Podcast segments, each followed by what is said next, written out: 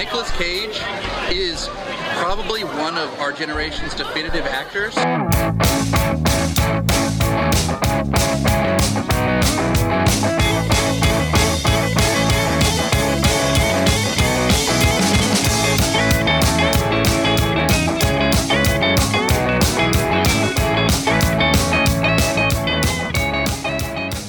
Hello and welcome to Cage Fighting. It's your main man Andy Gillard here, and a Merry Christmas to every one of you out there. Ho ho holy shit, Christmas is here. How are we guys? Matt Guy. Ready to rock? It's a different way of saying your name. Say saying at the end, "Hello, Stu Hall." Merry Christmas, everyone! It's brilliant. Eh? And it would be brilliant, but we have had to watch Last Christmas. We we haven't had to watch it. You suggested this. Out of all the Christmas films we I could know. possibly do, your your secret love of this has kind of it's bubbled to the top. I I remembered it being a bit more fun than it was. Not particularly good, but a bit more fun. But anyway, that's the discussion we'll come to a little bit later in the podcast.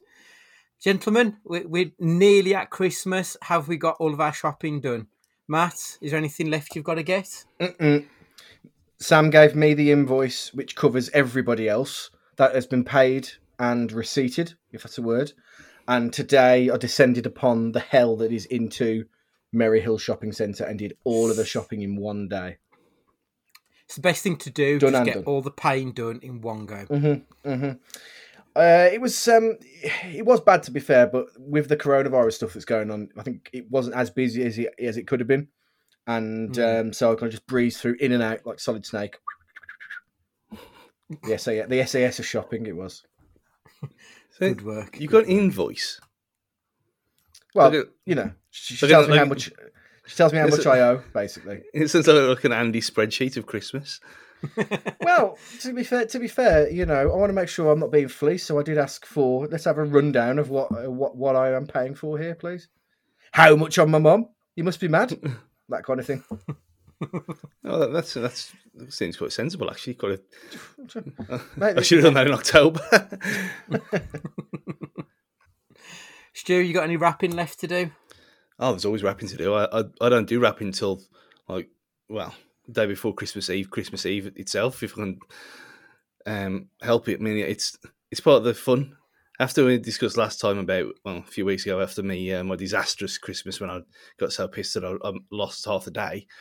Ever since then, I haven't gone out on Christmas Eve, so on the night time anyway, and it's been devoted to wrapping the last few things and then watching the last film of the year and there's a few things sitting over there in the corner that's that's got to be done. But obviously not all of it because you don't want to be sitting there all night on Christmas Eve wrapping presents like a madman. But I always leave a few just just for the uh, festivities. Like, Sitting under the tree with the tree smell and everything, it's it's all proper then. I love how you're one to quite easily persuade to go out for a drink. But when it comes to Christmas Eve, you're like, no, I've got to be in bed early because Santa Claus is coming tomorrow. The Exactly. sanctity of it all. I mean, when, Incredible. when you got to be at home for an old man to unload his sack into you, then that's what you. Uh... Hi all. Well, to be fair, Anyway, I, I have I have gone out in the afternoon the last few times. I've gone out for a few afternoon bevies, um, but yeah, it's a clear head on Christmas Day, and then start on start on the cans at ten. It's a nice routine to have. In in the absence of no Christmas dues at work, I'm hundred percent getting KO'd on Christmas Eve Eve. So I am at work on Christmas Day. Um, so I won't be I won't be getting um, bladdoed on Christmas Eve. But on the twenty third, we're cracking open the uh, we're cracking open all the bottles that we've accumulated over the year, and and then uh, and then having a cheese board as well because that's how fucking rock and roll we are. You're not doing the uh, the German market in the garden now. No, we're going to do that. I think we're going to do that at the start of the week. You've got to pace these things out. Do you know what I mean? I don't want to. I don't want to be ill. I don't want to be ill on Christmas Day through to carb consumption. There's no such thing. It's Christmas. And I think we've put it off long enough. We need to discuss Last Christmas. So, Last Christmas begins in 1999 in a church in Yugoslavia. A young girl is leading a choir singing Heal the Pain by George Michael. I didn't think Yugoslavia even existed in 1999. I thought that had uh, gone by the wayside by then. Yeah, I thought Uh, was it 1990? I thought he missed. All, Eh, the- maybe it was. all this Maybe I wasn't paying attention. this research again already. I don't know, brother. Because you you you always used to see that thing that former Yugoslavia Republic of Macedonia. The, I can't even say it when you think about it, and all that all that kind Yeah. of thing. So in Eurovision, so yeah, who knows? Who cares? It was. um it, It's not a- an integral part of the story what year it is really. The year isn't, but the setting sort of is. But we'll come to that. Her family are looking on. We see Emma Thompson. She cannot help but have a smile on her face. Oh, she's a national treasure, Emma Thompson. I fucking love her. She looks delighted at seeing her daughter singing in this choir. The young girl sat next to her, who is presumably her other daughter, looks like a bit of a shitbag. she doesn't look quite as interested in being at the uh, the church that day. So, my first question to you two: Whenever I see Emma Thompson in a film, I immediately think this is actually going to be okay because she's in it. Do either of you two have an actor or actress who their name on a script makes you think, okay, I'll at least give it a chance? Is there anyone who has that ability? That's a good question. Very good And- question. Anthony Hopkins used to be, who did the uh, last the last Transformers film. Um, but to be fair, he was good in that, as I said before. But it used to be Anthony Hopkins all the time. And I suppose Tom Hanks, because he's never bad, is he? He's just always Tom Hanks. Mm. I mean, you'd argue the same with De Niro up until about five, six, seven years ago, when you know I think he hit gold with the with the Fockers films because they had they, he had no right to be as good in them as he was, but then he got into some really dredge, neat, like almost into like Nick Cage needing money territory, like like films like the like the Intern and like Leaving Las Vegas and stuff like that, and um, was it Las Vegas, whatever it's called? Um, Yes, yeah. yeah, like De Niro used to be used to be that for me for all for, for obvious reasons. Um, but there are actors that give like a legitimacy, isn't there, to any kind of film that gives it a, just a bit of a bump, just by Mm. their name being on the marquee, I suppose. Um, I guess Yeah. maybe like mm, Robert Downey Jr. Maybe, but what was that film that he was in with? Uh, is it Due Date? I quite enjoyed that. Yeah, with Zach Galif- yeah, Zach Galifianakis. That's the one. Um, Yeah. Again, would I probably have seen that if it didn't have Robert Downey Jr. in it? Probably not. So yeah, there's definite actors out there that do that. Mm. Like Pacino was another one, probably up until um, The Devil's Advocate. Mhm. That was sort of like the beginning of the end of good Pacino for me. When was Donnie Brasco? 94. That's going back. That's going to be what 2002, I think. It's, it's Because I'm than But sure- it just turned into a, a parody of himself I'm at that su- point. I thought. Is Pacino in the uh, in this last Vegas as well? No, I don't think he's the. Uh, mm, he might be. Um, I know exactly what you mean though. Ooh. Wasn't it- Ninety-seven was Donnie Brasco. Yeah, I thought well, I said 94. I was doubting myself then. I thought it was it was when I was in um, secondary school because it, it was it, it was one of them where we, we sneakily got hold of a video a year later. I think uh, like Pacino's legacy has been very much helped by um, the Irishman. His performance in the Yeah. Irishman, which was just absolutely stellar. Mm. You can't go wrong once once um, Scorsese gets his hands on a, a credible actor like Mhm. that. He knows how to get the best out of these guys. Mm. I feel like I'm trying to put off talking about last Christmas. it cuts to Christmas Day 2017, and here she is. Daenerys of the House Targaryen, the first of her name, the Unburnt, Queen of the Andals, the Rhoynar, and the First Men, Queen of Meereen, Khaleesi of the Great Grass Sea, Protector of the Realm, Lady Regent of the Seven Kingdoms, Breaker of Chains, and Mother of Dragons. I've been practicing that all week. Very well done. with really bad roots. Terrible roots. She's hammered, getting hit on in a pub, and decides to overshare with a complete stranger about how she hates her family at Christmas. she then hooks up with this stranger and wakes up. Now, I thought that this was Christmas Day, it said. So my notes were that she wakes up in the stranger's bed on Boxing Day and his girlfriend comes home from a seminar. So I thought, well, what seminar has she been to on Christmas Day? Like, I think it's really badly signposted. This film, it doesn't, it doesn't spell out where it is actually going very cleverly at the beginning. It's a bit all over the shop. Mm, I, well, very much from the start, I was thinking to myself, well, because of the start of the film, I thought this is a pissing musical, isn't it? This what what merry path have I been led down here? And then I thought at first, after the whole, after that first scene, I thought, oh, this could be decent. This this might be actually all right. This isn't.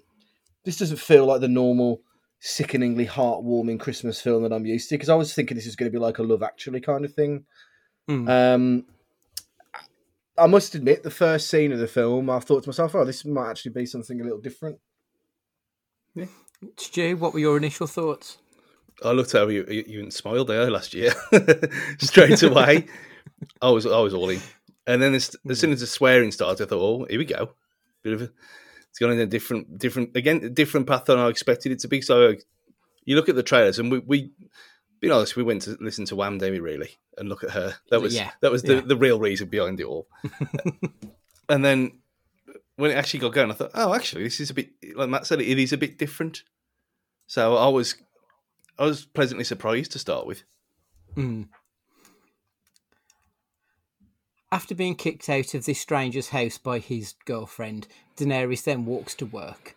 She works in a year round Christmas shop in the middle of Covent Garden. She's greeted by Santa, her boss, who questions why she's early to work because she's never early. When Daenerys turned up for work, she had to open up the shop. If she's never early for work, why has she got keys to open up the shop knowing that full well she won't be there? Bad storytelling. Or it's we've Bad got pe- yeah, we I say we've got people like that who everyone's got a set of keys.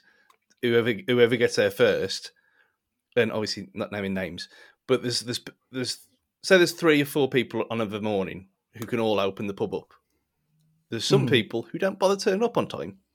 So this is this is not out of the ordinary for me at all. okay, right. so we're seven minutes into the film then. You've both said that you think that it's quite a strong start. And personally I would say I pretty much agree with you. I think the the gag about her having a shower and the stranger's girlfriend rocking up, I, I thought that was quite a good start. And then it sort of drifts a little bit here when we've got the character of, of Santa, who is her boss, sort of playing on an almost um, East Asian stereotype. I don't know why he just felt a little bit, a little bit out of place for me because it didn't seem like it was going to be that type of film. Because the in, the accents, because she doesn't actually speak like that. Yeah, Yeah, that, yeah. I I, don't know. just, I, I couldn't square that circle. It was a bit weird. There's no, I uh, there's no real payoff for it, is there? There's no reason she can just speak in a normal voice. I think I think it's the whole East meets West arc that she has with the strange is he Scandinavian or German guy German. a little later on. Mm. Um, I think it's just I think it's just to kind of highlight that really. I don't think it really added anything. Um, or just that we can get away with somebody called Santa that isn't San she'd have to have been called Sandra or something like that otherwise, maybe I don't know. Oh, that would have been amazing. I mean, let's be honest. I mean, I'd love to go to that shop. I'm surprised you don't work in a shop like that. To be honest, Stu. There was, a, there is one in um, in Heronsborough, just outside Glasgow. That's an all, that's a, an all year round uh, Christmas shop. I mean, of all the weird places to be, it's. Mm. I mean, we, we were there in October, and it was there was stuff in there. I thought, oh, this is this is heavenly. See, I'm like that, but I think it's I think it's it might be an air, it might be Bournville in Birmingham has is like the mecca of charity shops. It's considered like there's a there's a high street of just charity shops, and that like that's like my idea of heaven. There's more mm. more monopolies and more autobiographies on wrestlers that you can shake a shitty stick at in these in these shops. They're all like 50p each. Love it. Brilliant. During her shift, Daenerys' sister turns up and drags her out of the shop to discuss something. At the time, Daenerys was with a customer, and her ba- assistant basically says, "Ignore this bitch and come with me. I need a word." Like for crying out loud, we're in England. This shit would not fly. Mhm. That customer would lose their rag, and rightfully so. Daenerys' sister comes along to tell her to call her mother. Apparently, Daenerys has missed five doctor's appointments, and the mom is worried. That's all the information we're given at this point. The reveal is still to come. Well, I thought I thought that Sam had seen this before, Hmm. and I said to her at the time, "Are you sure you haven't seen this?" And and, and she dies, uh, and she's dying, and she. But then I'm thinking of another film I'm sure she's in, where she's the assistant to someone that's dying or something like that, and they end up falling in love. Another like Christmassy film, like not like the. Okay. Um, Emilia Clarke. yeah, I'm just- sure it is. I'm sure it is. Um, but then it was at this point that I had my preconceptions on the film already. I was, I knew, I knew straight away that the, the the most excitement I'll get out of this film is by guessing the plot. So I assumed she was dying at this. I assumed she was dying at this point, and that was going to be the crux of it because it's last Christmas. Oh, it's my last Christmas. um, that's what I thought it was going to be. Uh, the film you might be thinking of, Me Before You, where she falls in love with a, a paraplegic. Yes, Um, yes. I, I think he's she works for him. hmm that's the one. I thought And so. I think he dies at the end, if I remember correctly. yeah, suck it, I spoilers. was, I was going to add it that, that I'm not doing that now. Oh, I haven't seen it. I've heard it shit. So I think it's do one. with that what you will. I think it's one of those, Stu. Like you know, like the payoff isn't in the fact that you know he dies. I think it's it's it's all about the journey, not the the destination. One of those. Oh, that sounds sickening, doesn't it? Well, it's funny because on this part, actually, no, Andy, I'll let you. I'll let you say what you're going to say next. The next bit of the story, not, and I'll make my point because it was more relevant. okay, so my next point is while she's cleaning the shop, Daenerys spies a man looking up. She steps outside to talk to him, and she gets shat on. The camera goes back into the shop, and the reverse camera shot shows that the man is no longer there. Bad continuity, or is it? well, it, it was at this point on my notes when I put, "Can it be? Can this film still be funny when the love story kicks in?" Because I, it, you know, we've seen it how many times when some something shows such promise, but then when it gets to the crux of what it wants to get across, hmm. it, it loses any any charm that it has. And I thought to myself, it's it's once once they get all lovey dovey, it's going to lose. It's like it's going to lose its it's fun. This film. yeah, because the comedy's in the, the fact that she's single and can't do anything right. Mm-hmm. Yeah, absolutely. Did you notice what the guy was wearing? He was wearing the blazer with a hoodie underneath. I don't know why, but I immediately thought of Cage in City of Angels. Oh, okay. Interesting.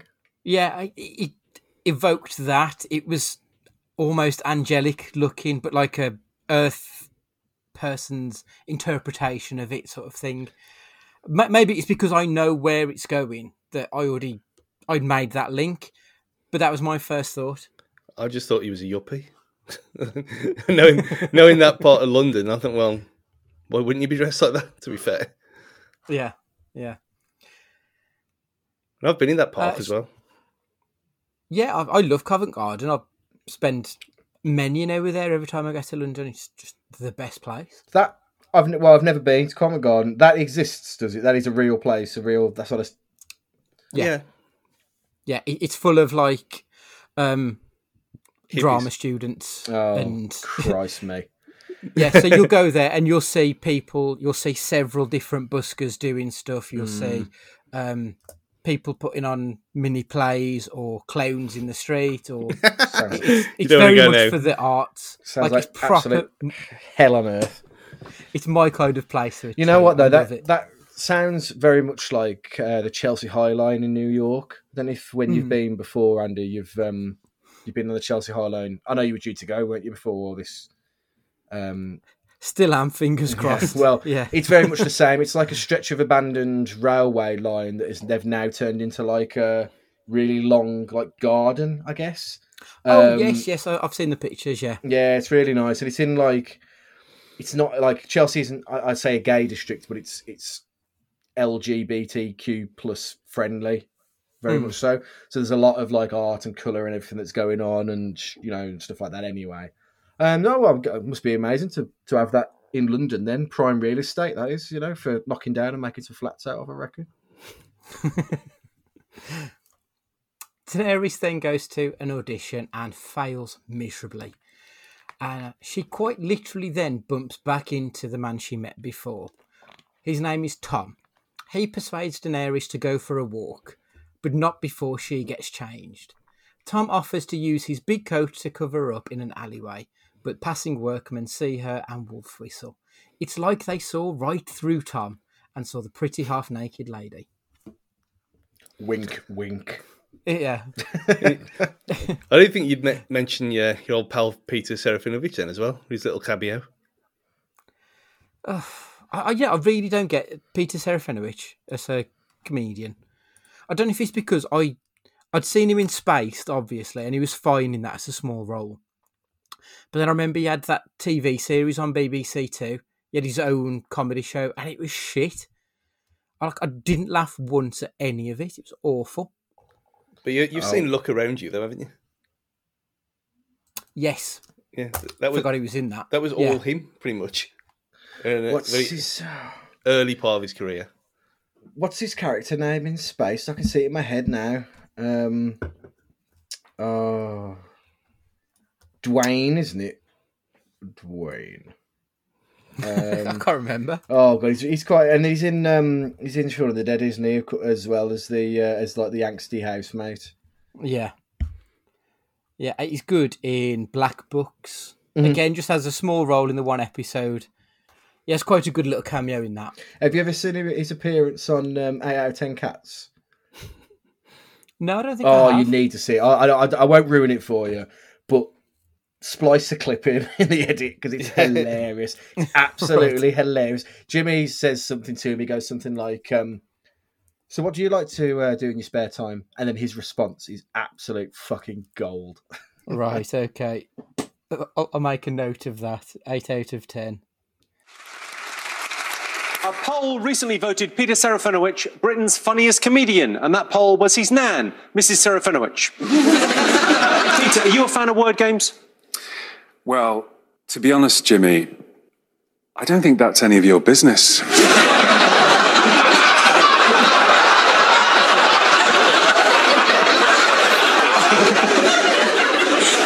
Apologies, Peter. Sorry if I crossed the line there. I'm... He's, I I think he's okay when he's not the main focus. So the few things I've seen in where he's front and centre, I just don't find him a particularly interesting or funny person. But when he's very much on the periphery of the story, he does seem to knock it out of the park. Uh, for me, I just don't think he's a, a leading man personally, and he isn't in this. To be fair to him, is he? No, he, he knows his place. He knows he he pops up. He, he probably pops up in more things than you expect. And but like you said, he is always he, he's always good in them little roles. So at least he knows what he is. Yeah, yeah, that's very true, to be fair to him. Tom then takes Daenerys to his secret garden where there are people watching. Single, sad, lonely people sat on their own, yet he knows all of their inner secrets. Sounds like the fans are cage fighting.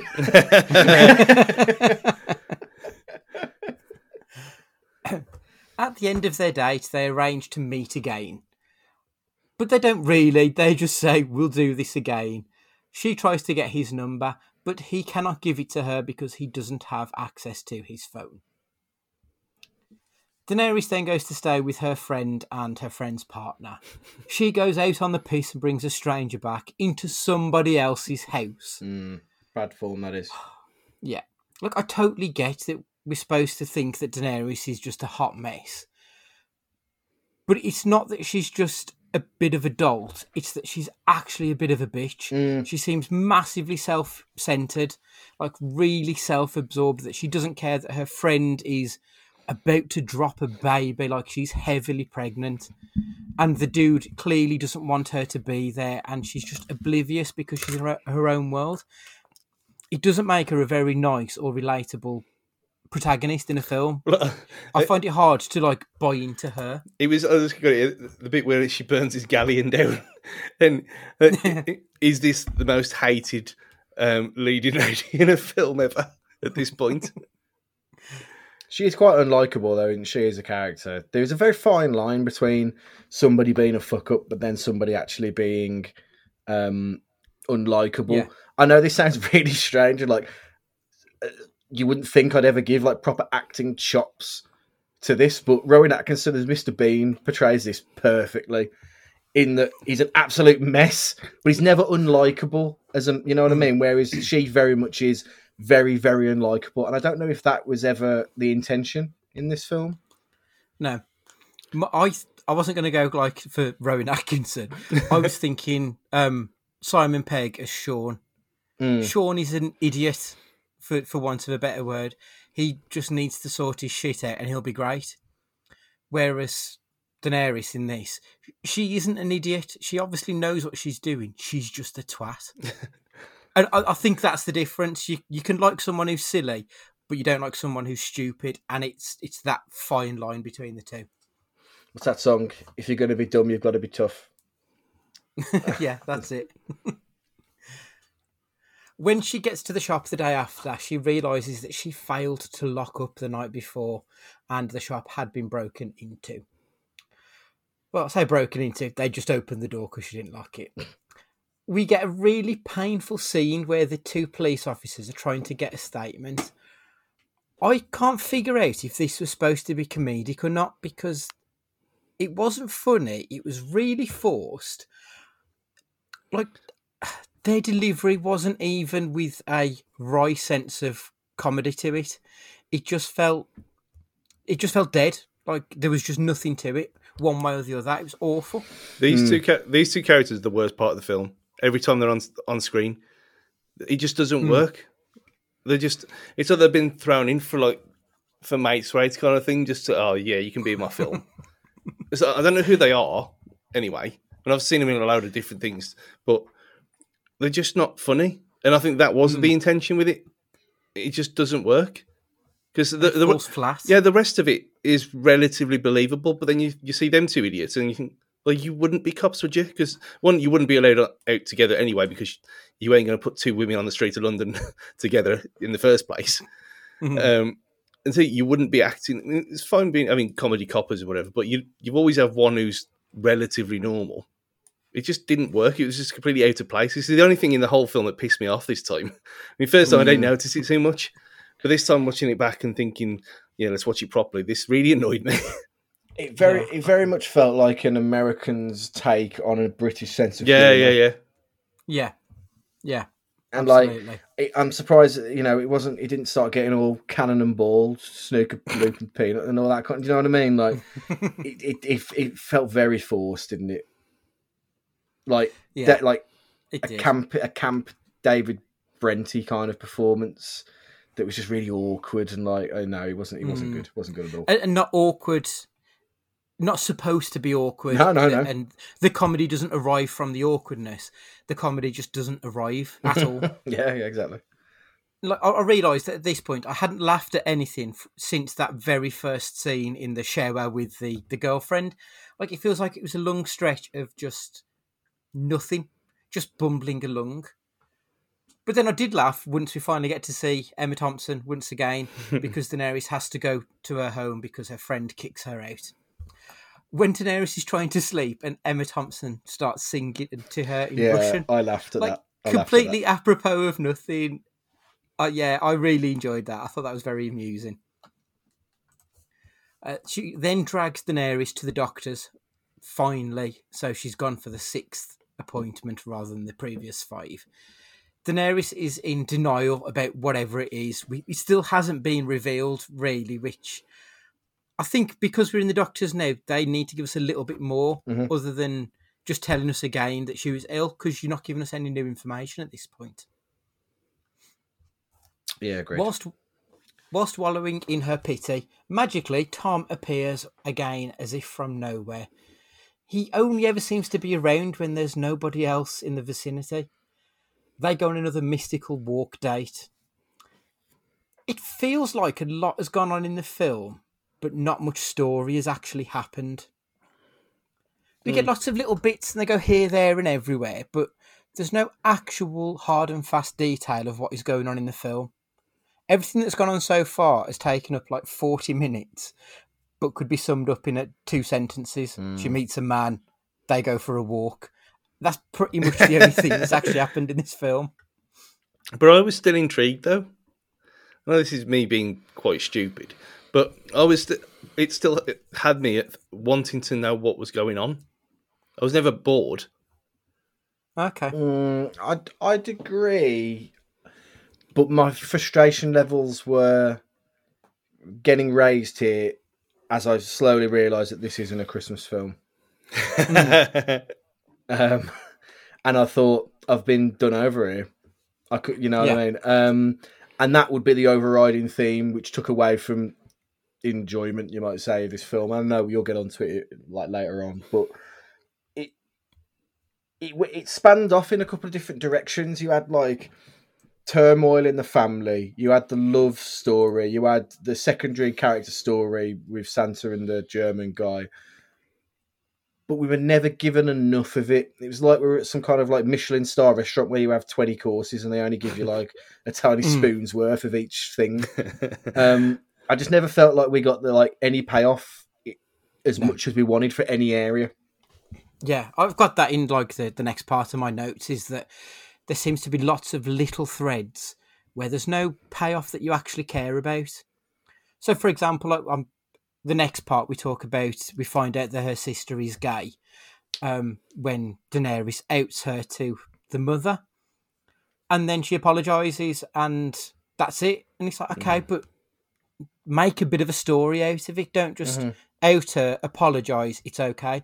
That's not a story. There's no arc there. It's just a straight line. And there's potential because you know they come from like I don't know if it's Baltic or wherever you know that kind of part of the world where they're you know rightly or wrongly we don't we don't see them as quite as progressive as us in terms of like sexuality or, or even race and things like that. Um, the, the stuff they could have done with it, you know, that she makes a joke at this point in the film, or maybe earlier than uh, Emma Thompson does about blaming everything on the Poles. So it's like Yeah. you know they they there's an awareness of socio-political things that are going on. So why not why not touch on it? Why not give this a bit of substance? And they don't. It's disappointing. yeah, Yeah, there's think- no deep dive into anything. and making a girlfriend black as well. Just doubling down on what you just said about that Mm. that part of the world. And you think, oh, this is really clever. As soon as she, un- well, that's later on. Uh, as soon as she opens the door, but yeah, you're right. It doesn't go anywhere. Yeah, just they, they don't explore anything. And I, I don't know if that's a good or a bad thing because should we just look at people as human beings and it doesn't really matter? But in that case, don't make a film about it. Give us an exploration about what you think and what you want us to think. And they just didn't do that. if they'd have gone into all of the side threads, like the the homeless stuff and her sister and um, her friends and all that kind of thing, it could have been an extra half an hour, and you probably would have hated that, but you, we- would have got we, we would have got more wow. they'd have given us, well, yeah, that'd have been great. But that extra half an hour, they could have actually done something worthwhile with. Mm. What they gave us was all fart and no shit. like there's no substance to it. But anyway, we digress. During the family meal, there is a big argument. We get to see the coldness between the parents, how the mother dotes over Daenerys, and the resentment the sister has towards her for this illness that she had a year prior. This is when Daenerys outs her sister. Following a big fight, Daenerys bumps into Tom once again. He takes her back to his place. She tells him that she had a heart transplant and that now she feels half dead, as whatever they put inside her isn't right, and that the only thing which makes her life feel whole is Tom.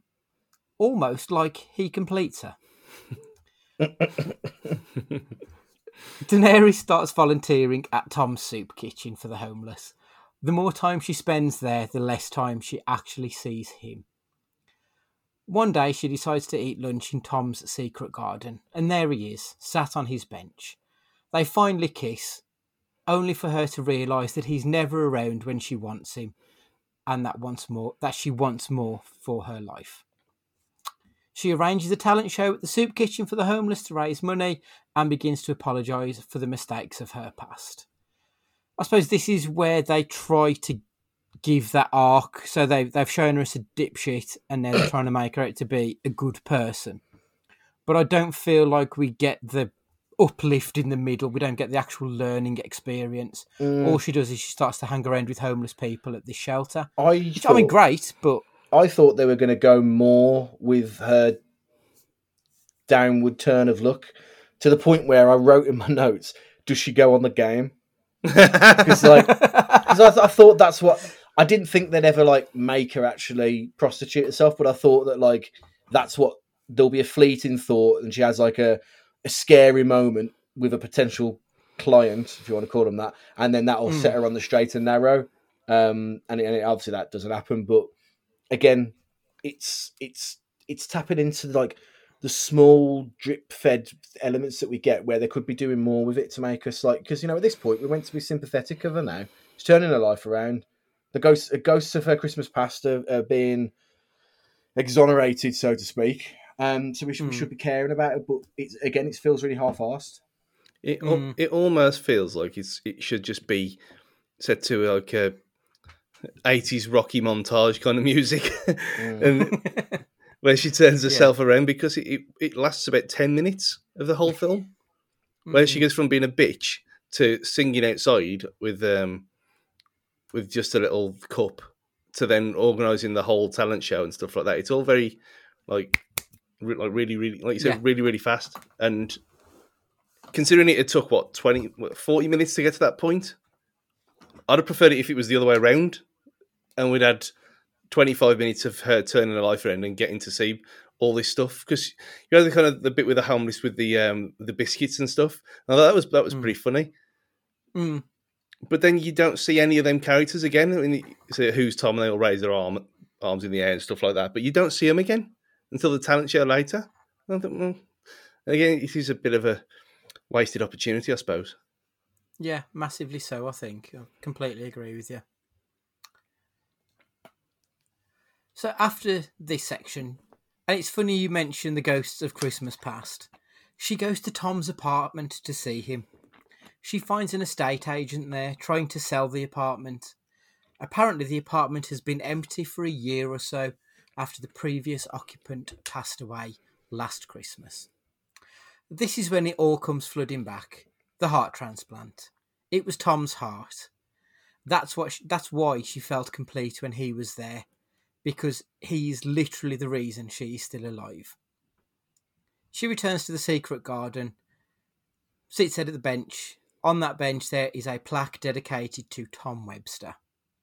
Two weeks later, the night of the show at the soup kitchen, she sings Last Christmas.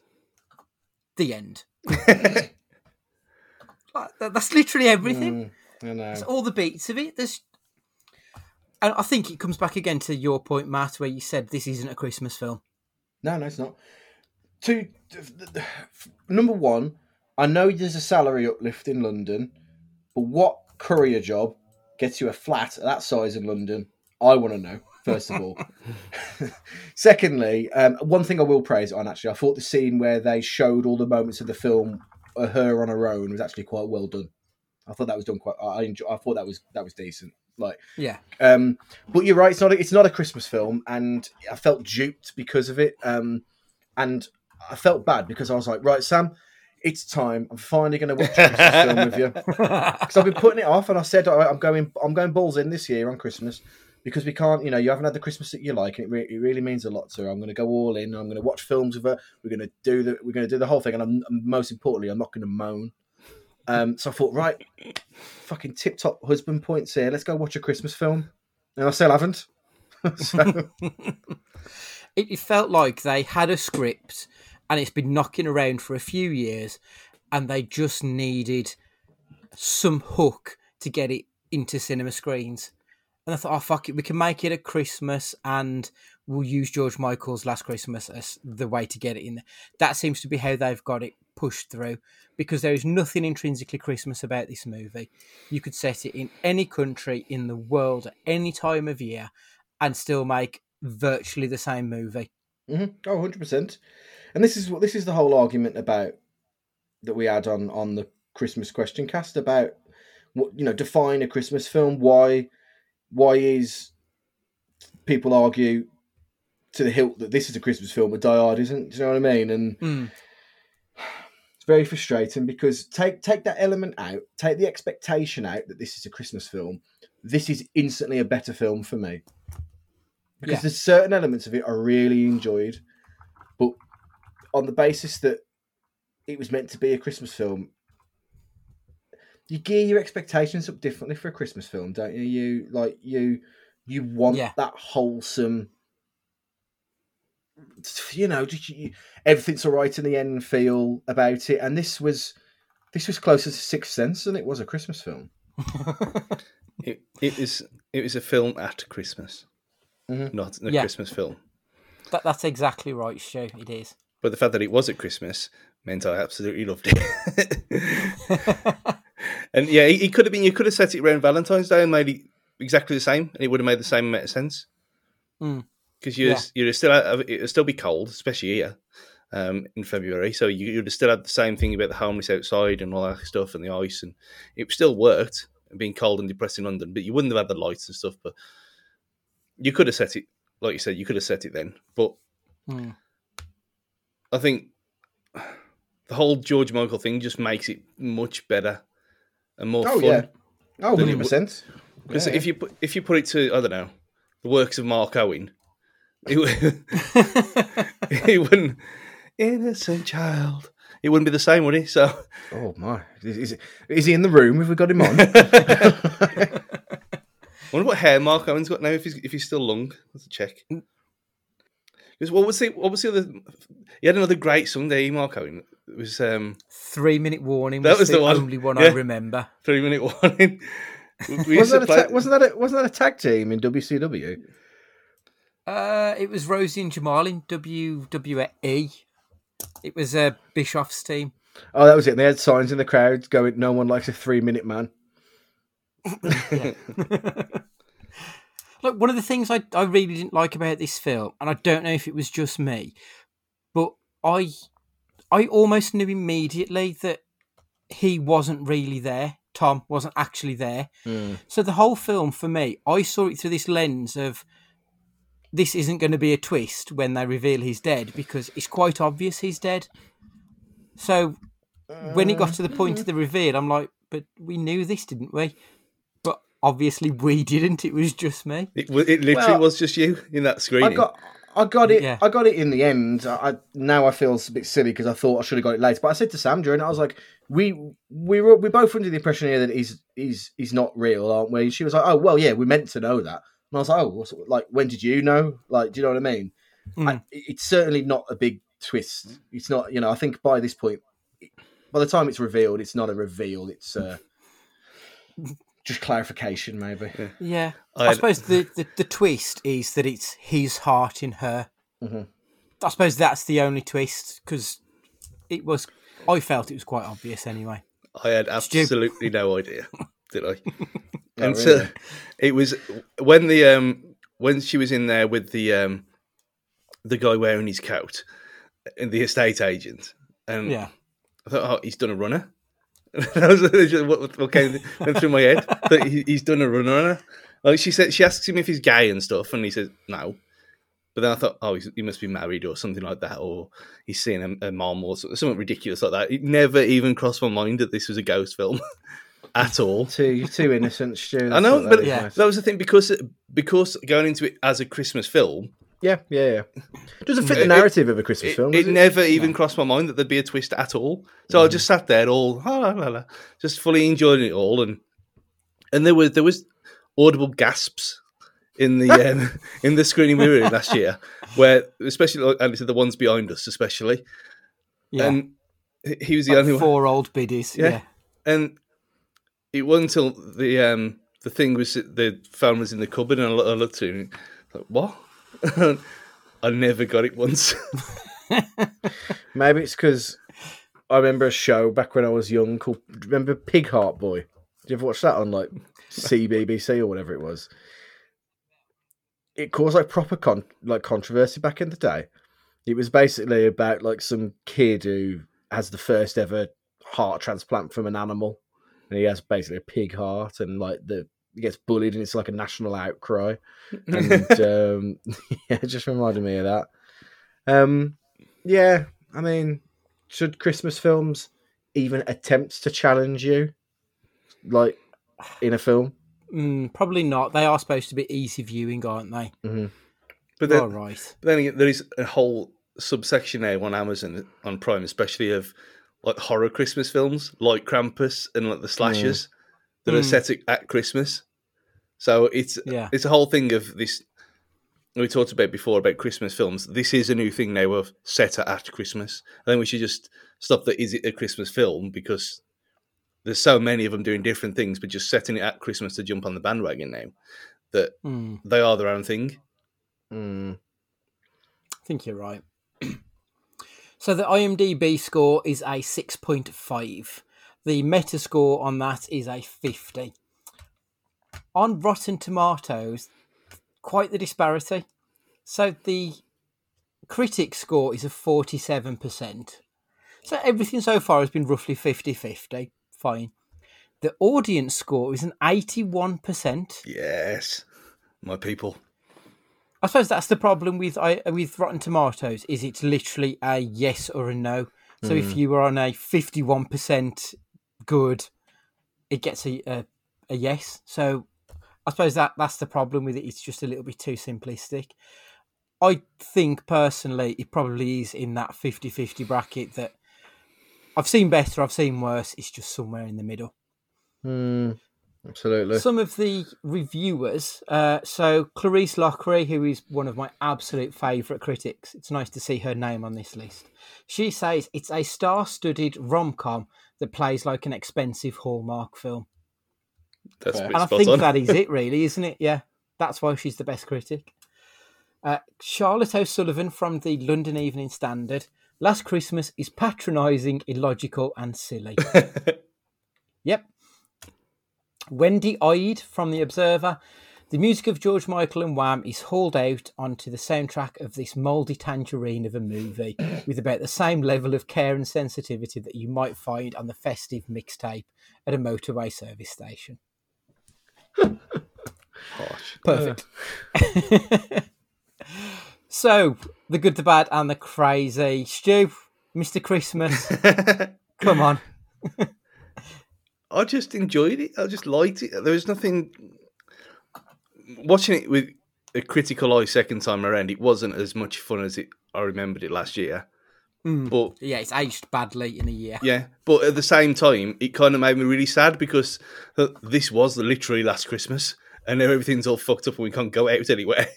So it was like it was like looking at a time capsule. I thought this actually was our last Christmas. Um, Yeah. I just I just took it for what it. I mean, looking through my eyes from last year, I just took it for what it was. I thought this is just hmm. gonna. It's not gonna be great, is it? It's it's gonna be one of these where if it's even remotely enjoyable, I'll be happy. And the soundtrack superb, obviously, never in doubt. But no, I just I just really enjoyed it, and I, I enjoyed it almost not as as much, but it never offended me, and it didn't make me want to tell him what little hairs got, I've got left out. And I mean, the bad. I, I suppose the bad that what we've said about the, some story threads could have been um, puffed out a bit more because there was there, again there, was good ideas there. Mean, obviously, it's Yeah. been it's been chopped down for lengthwise, which is never a good idea. Um, but yeah, I think that the homeless stuff could have been a lot. They could have gone more with that, like the um, the Elvis guy, which was which was fine. It was funny in itself, and the the um, disabled guy on the on the skateboard, like that episode of X Files in India. Uh, Yeah. like certain th- like little things like that. There were there were comedy touches, but you could have had them back at the end doing something else, which was Yeah. which would have been a nice kind of payoff. And you had the the guy, the the tall guy, um, in the homeless shelter as well, who he had a few speaking parts, and he was never like kind of he was just there as a, like a secondary character, but he was quite interesting, and I'd like to see a bit more of him. Mm, Um, I'd agree with that. But the crazy, I mean, the crazy is obviously the fact that I couldn't, I didn't catch let on and, and catch on to the fact that there was a twist and it was a ghost story. So, but again, that's probably, that's more my uh, naivety and being carried along with the Christmas spirit than anything else, I suppose. Matt, any advancements on that? So good. Um, I mean, I'm really like going backwards in time in my musical taste at the minute. So I'm I'm all in on like George Michael and Wham and stuff at the moment, Mhm. and and anything. So the music was fantastic. I really enjoyed it, and it it added like it added like a, a bit of kind of I'm looking forward to like what's going to come next. When's Faith going to come on and that kind of thing? Do you know what I mean? And Yeah. um, what's that one? I can't remember. The, like, got it, gotta get up, gotta get up. That one. Fast that, that, uh, yes, that one. Uh, that like I was like, when's that coming on? Um, so the music was great. The bad. Um, does anybody really like the story of a spoilt white girl in love? No, I don't think they do. To be honest, do you know what I mean? Mm. Like her unlikability wasn't a plot device; it was just poor script writing. I think. Mm. But I think Um, they they kind of they, they kind of signposted that in when the, he says it. I've seen all this before in the Mm. uh, soup kitchen. Yeah, yeah, yeah, yeah, Hmm. yeah, yeah. They poked fun at it almost, I guess. Um, but I just, I don't know. It's a love film at the end of the day. It's just a fucking load of shite. Do you know what I mean? It's not. It's not my. It's not my thing. You want to see a love story? Watch Life is Beautiful. Don't you know? Don't watch this. Mhm. Um, the crazy is how a character with a cumulative 15 minutes screen time in Emma Thompson can absolutely steal the show. Um, she's phenomenal. She's she's excellent in it. Um, really, really good. Like does so much with so little. Um, and adds some of like the only genuine, heartfelt bits, and then turns it around into comedy really quickly. Uh, I think she was excellent in it. Really, really good. Yeah, absolutely. Uh, my good. I'm I'm going to say exactly the same as what you two have said. The soundtrack was great. Uh, I thought Henry Golding as Tom. I thought he was quite believable as a leading man. Uh, Maybe not a leading man, but you could see him in that rom com lead role, the Hugh Grant style of charming British dude. Or I, I believe he's British. I don't think he was putting on an accent. I thought he was good. yeah, he's very um Uh, very Jude Law vibes. Yeah, absolutely. I, I think you know he was perfectly believable in that role. One of the few who really was. Um, bad. I expect better of Paul Feig. He made fucking Bridesmaid for crying out loud. Like he knows how to do good female-led comedy, and and this this sure as shit ain't it. uh, uh, other bad. I've gone the other side with Emma Thompson. Like as I said before, she's a national treasure on the Kermode and Mayo podcast, they always say that she's never made a bad film. And she's made a bad film here. She's not bad in it by any stretch. Like you said, she's the best thing in it. But she was the producer, and I think she was heavily involved in the scripting on this. Oh, okay. I didn't know And that. I don't know why she's gone to bat for this movie. She deserves so much better than this absolute steaming pile. and the crazy, the subplot surrounding the whole uh, Brexit vote and multiculturalism, I, I fully get. Like we're in London, it is a multicultural city. That is perfectly fine. I get that side of it, but it feels like they're trying to push a narrative that they never quite give you. They're like hinting at something, hmm. but for the life of me, I could not tell you what that point was. Yeah, that was really poor. I forgot all about that again. it was you see the, the bit on the news, and then you see the bit on the bus with that twat, and Yeah, yeah, that's it. That's the only part about it. It- It could have been again another part, another thread to expand upon, and Yeah. could have gone down the whole troubles of being here as as it's so Diet Coke, isn't it? When it needed to be full fat. It's the only way I could describe it. Mm. Like it's so give with one and take with the other. Like, and that- it's disappointing. It's just fucking snake eyes all over again. So many like good things that it could have been, and it just wasn't. yeah. And the other thing I found quite crazy, like Daenerys at the very start, she's this singing prodigy kid, and then she's a, a wannabe West End star. But if you're a wannabe West End star, you need to do a hell of a lot more than what you were doing. Granted, you were ill a year ago. I, I get that. But she's late to an audition. If that is your passion, you there's no way on, on earth you would be late to that hmm. audition, especially when it's just a run from Covent Garden. Like the character was all over the place, just Well- really, really piss poor. written. Speaking about that, I can't believe we've skirted it. Actually, the fact that they have no hint of an accent and they have speak perfect English to children. Do you know what I mean? Because Yeah. she's old enough to be a young, not a young adult, but you know, she's old enough to be singing in a choir or whatever it is. So she's going to be speaking at this point in uh, mother tongue, but then she has a perfect accent once they come over to the UK. Seems Hmm. a bit strange. Yeah, but it's. Did you watch? Um, if you watch "I'm Celebrity Get Me Out of Here" with Mo Farah Mm. and his accent, Mm, okay, fair play. where yeah, same, same kind of age he came over when he was nine, I think he said, and he's got a. It's, it's a bit mixed up, but Mhm. you can quite. I mean, you're in London for that long, you kind of pick it up anyway, don't you? So that that that no, that never got to me really, especially with an example that was in on the telly at the same time. Mm. Fair enough. Fair Mm. enough. Yeah. So, did you enjoy this film, Matt? Yes, no, maybe. Uh, no, no, no. On the basis that it just wasn't anywhere. It wasn't anything that I expected it to be. Mm. If you'd have asked me to watch this in July, and you'd have asked me to watch this film and it had a different title, I'd have said that I enjoyed it. Um, but on the basis that it was a, you know, if I'd have bought this instead of watching it on my brother's Now TV account, I'd have wrote to the Trade Descriptions Act. Do you know what I mean? Yeah, absolutely. So, f- for that reason, no. Stu, did you? yeah, I loved it. I, I, as a second viewing, did you still enjoy it? Yeah, I did. I mean, I, and I still, uh, as a second time watching it, I, was, I know the kind of person who'd like this film, so I wouldn't go and say I'm Hmm. going to recommend it to everyone because I know some people would hate it. Um, Yeah. But so I tried to get Lynn Lynn on to talk about it because she loves it as well. Okay.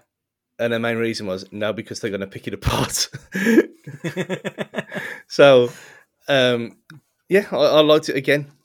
Not as much, obviously, because you kind of know what happens, and that kind of spoils it. Even though most people seem to realise that already. But yeah, yeah, I enjoyed it enough. Hmm. I remember when we saw it last year, I enjoyed it in that so good it's so bad it's good sort of way. But watching it back now, I just thought it was bad. I didn't think there was anything particularly redeeming about it. I thought Emilia Clarke was really poor in it. Like she can't really sing. She's not. She can carry a tune. Don't get me wrong, and I'm no one to criticise people who can sing. But for the character she was supposed to be, she needs to be a hell of a lot better if she wants to be a West End star. It didn't feel organic. She didn't feel like someone who was struggling to keep her life together. She just felt like someone who was an arsehole who didn't care. And that made it very difficult to root for her. And as she's the main character in it, you need to root for her. And the mm. 180 in the character, it, it wasn't earned at all. And then, as you said, the Christmas element was just tacked on. They had a script, they needed something, they put Christmas in there to get it to the cinema. So, not really is, is mine. It doesn't work. I've had to amend our second question a little bit.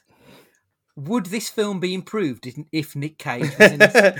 if he if he was Tom, Well, I've got it would be improved. Could you imagine if it was Nick Cage in City of Angels as Tom? That'd be brilliant. Or if it was Nick Cage from Face Off as the mother. Just like a coked out fucking fiend as the mom. I think that'd be hilarious. Or the best one would be Bad Lieutenant Cage playing Daenerys. I could fully, I would cope with that because he shows us how a person can be a good human or try to be a good person, but be an absolute fucking mess. So yeah, Nick Cage in this film would improve it no ends. Stu, what do you think?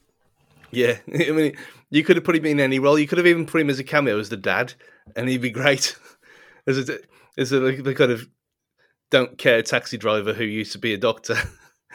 Who- Again, just side the throwaway line that was just that could have been explored somewhere else about the whole Brexit thing. Um, so yeah, I mean, you you can put Nick Cage in pretty much anything and it'd improve it really, but there was places in this film where he'd have been perfect. Yeah. Actually, I want them to do this film where every role is just played by Nick Cage. Matt, what do you think? Yeah, I think so. I think I I think he would have excelled in the the German love interest role because he could have been really deadpan. he could have like really hammed it up, and he'd have been really funny in it as well. Um, Yeah. and he'd have had fun with it. There'd have been elements of his Big Daddy Cage in the way like he spoke, um, but with a tacked on German accent. I think it would have been really interesting to see. I mean, would his German accent be better than his, his Italian accent? I hope not. I hope it's equally as terrible. Oh, God, what, what, what does he say? What's what's the thing? Is it? Oh, I guess fuck off, like a Cockney. so maybe he, maybe he needed to do. If he was going to play a Cockney, maybe he needed to do his Italian accent. Mm, it would work at that point. so anyway, that's last Christmas. Oh, I, really wish I hadn't picked it. I wish we'd have gone for something else. But we'll do that next year. We'll find something better, maybe, or something worse. Who knows? Uh, make sure you're following us on the Twitter at Cage Fighting Pod. Drop your emails to us at cagefightingpod at gmail.com. If you could leave us a little Christmas present of a five star review, that would be wonderful. Thank you. Uh, Stu, would you like to say Merry Christmas? I'd say Merry Christmas any time of year. But yeah, it's been. So this is the last one before Christmas, ain't so we'll say Merry mm-hmm. Christmas to everyone. And yeah, thanks for just like sticking by this kind of madness and listening to this every week. It is kind of it's an amazing that people do it. To be fair, I mean, if no one wasn't, we'd still be doing it anyway for our own benefit, and it's a it's a, a labour of love and a laugh and everything else. But yeah, thank you all for listening. So yeah, Merry Christmas. Matt, would you like to say Merry Christmas? Merry Christmas, everybody. Look after yourselves and your families, and say goodbye to the end of a pretty odd year. But no, again, echo Stu's statements. Thanks everyone for listening and getting in touch with us on Twitter and having a laugh with us. And anybody that like we don't know in our real lives, that's the most bizarre thing. that people that we don't know listen to us talk shit about Nick Cage and, and, and what we ask questions of, and we really we're really appreciative of it. So thank you, and have a have a really good time over Christmas. Yeah. I'm going to reiterate what's just been said. It's been a rotten 2020. But thank you for just letting us be part of your week for an hour or so. Like, it genuinely means a lot that there are people out there listening. So, for the final time this year, it's goodbye from me. And remember, Merry Christmas, you filthy animals.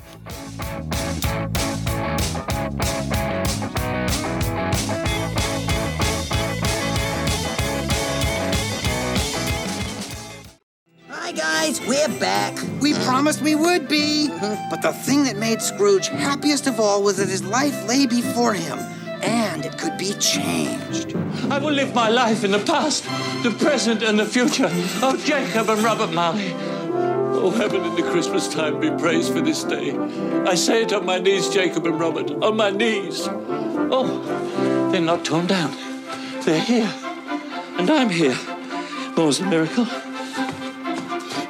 Oh, oh. I don't know what to do. I, I'm as light as a feather. I'm as happy as an angel. I'm, I'm as merry as a schoolboy. Um, do you think it's safe for us to be up here? Scrooge is saved. What can happen now? Yeah. You there, boy. What, me? Uh, that is, uh, what, me, sir? What's today? Pardon? What's today, my fine fellow? Today? Well, today is Christmas Day. It's Christmas Day. I haven't missed it. The spirits did it all in one night. They can do anything they like. Of course they can. Of course they can. Uh, of course they can. Do you know the poultry shop in the next street? yes, sir, I do. An intelligent lad. A remarkable lad. Do you know whether the prize turkey has been sold in the window? Oh, the one twice as big as me? It's still there? Oh, it's a pleasure talking with you, lad. Go and buy it. Be serious. I am being serious. Buy it for me and I'll give you a shilling. Oh, No, I'll give you five shillings. wow! And so the boy was off like a shot. So even. um, sorry. I'll bring it to Bob Cratchit's house. What a surprise it'll be. It's twice the size of Tiny Tim. And a few moments later, dressed in his finest, Scrooge appeared on the streets of the city to wish Merry Christmas to all the world. Merry Christmas. Merry Christmas. Merry Christmas. Merry Christmas. Merry Christmas. Merry Christmas. Gee, thanks.